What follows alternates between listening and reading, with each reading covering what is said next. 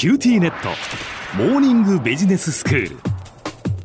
今日の講師はグロービス経営大学院の広瀬聡先生です。よろしくお願いいたします。よろしくお願いします。先生前回は、まあ、企業変革というテーマでお話をいただきました。そのどの企業もいい時も悪い時も必ず変革を迫られる時期というのがあってで、まあ、あの広瀬先生は、まあ、いろんなその企業の変革に今までこう携わってこられたその経験をもとにお話をしていただきましたけれどもその今回は変革をリードするための課題でそしてそれにどう対処したらいいのかそういうお話をしていただけるということでしたけれども。ありがとうございます。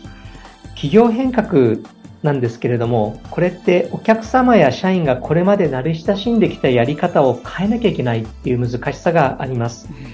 で人の行動が変わるのには時間がかかります。一定期間ですぐに結果はできないです。むしろ今まで成功してきた人たち、そして成功してきたから重要なポジションにいる人たちからは、間違いなく抵抗や反発を受けます。そうですよね。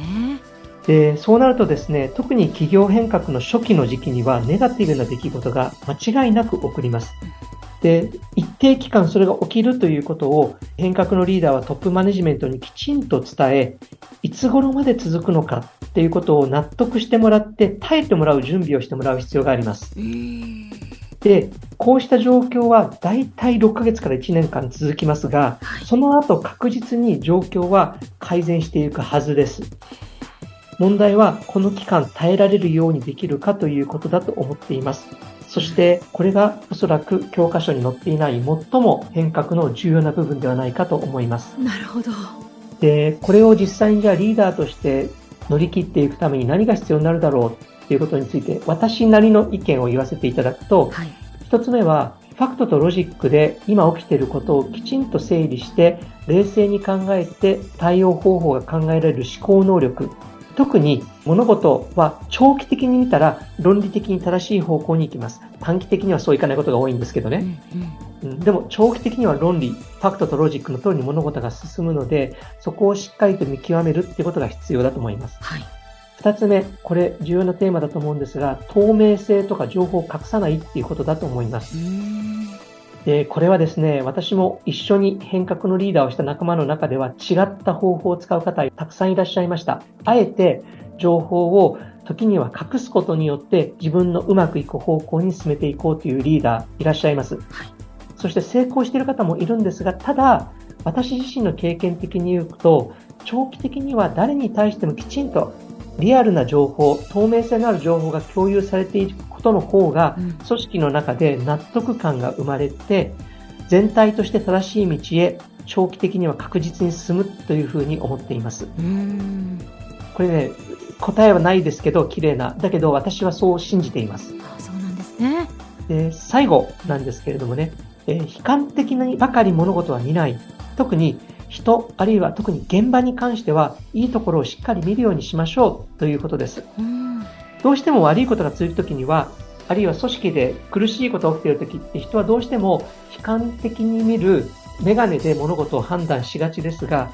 長い目で見て正しい方向に進んでいるとすれば確実にいいことが起きてくるので、いいことにしっかりと目を向けて、そして現場の方々には、あなた方は正しい方向に行ってるんだ。今のままで大丈夫なんだ。一緒に成功しましょうということを自分が心の中から思って接する必要があると思っています。なるほど。そうなんです、しかしやっぱりこう変革のリーダーとしてこう求められていることっていうのは本当に大変なことだなというふうに思います。もうかなりのこう自分の中でこう確固たるものを持ってこう決断していかないといけないですね。本当にその通りだと思います。ですから私は今あのビジネススクールの研究課長をさせていただいてるんですけれども、よくね、変革のリーダーになりたいですっていうことを本当におっしゃる方がいらっしゃるし、その方々にいつも申し上げているのは、本当に心から変革のリーダーになりたいと考えているかどうか、覚悟が必要だよっていうことをお話ししています。決してね、変革のリーダーってなんだかこうね、ロックスターのようにスポットライト浴びるようなことをイメージされている方いらっしゃるかもしれないんですけれども、一番大切なことは会社を正しい方向に持っていきたい。会社のためにリーダーの役割を担いたいと心から思って、自分の私利私欲だけではなくて、会社にとって正しいことをしようと思う信念とか志ってすごく大切だと思います。あと、先ほどもちょっと申し上げたんですが、やはりこう事実というものをファクトとロジックで多面的に考えて、そしてこれをきちんと発信する力も必要だと思います。で、そういった覚悟とスキルを持っているということが本当の意味で変革のリーダーとして、ある意味で成功するための条件だし、成功というかね、お役に立てるための条件なんではないかなっていうふうに思っています。なるほど。で、一方では、ぜひね、変革のリーダーのもとで働きたいっていう方も実は、あの、よくね、ご意見、あの、ご相談を持ち込まれたりするんですけれども、その方々に私が申し上げるのは、本当にその変革を自分自身が信じきれますか？辛い時でもその変革をやろうという覚悟を持てますか？っていうことを伺わせていただきます。あの、自分が納得していない変革に、変革に関わりたいからっていう理由で関わることには私は強く反対をしています。結果的にそれがですね、あの、自分だけじゃなくて会社も不幸にするっていうふうに思っているからです。で、もしも本当にあなたが心からその変革に賛同できるのであれば、そして自分にはその十分なスキルがある、ファクトとロジックでちゃんと考えて、透明性を持って情報を隠さない覚悟があって、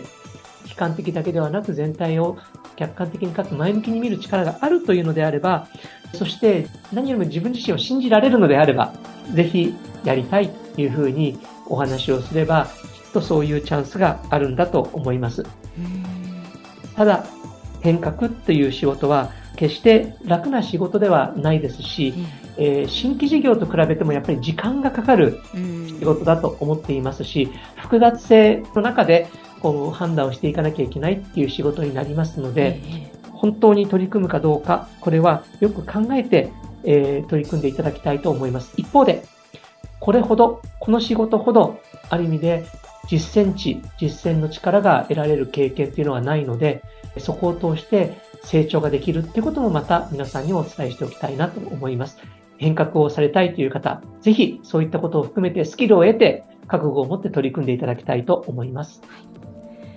今日の講師はグロービス経営大学院の広瀬聡先生でした。どうもありがとうございました。ありがとうございました。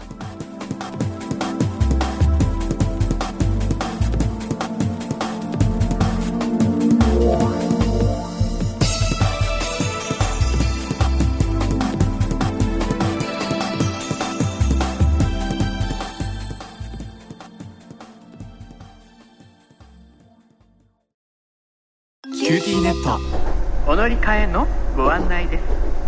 毎月のスマホ代が高いと思われているお客様 QT モバイルにお乗り換えください。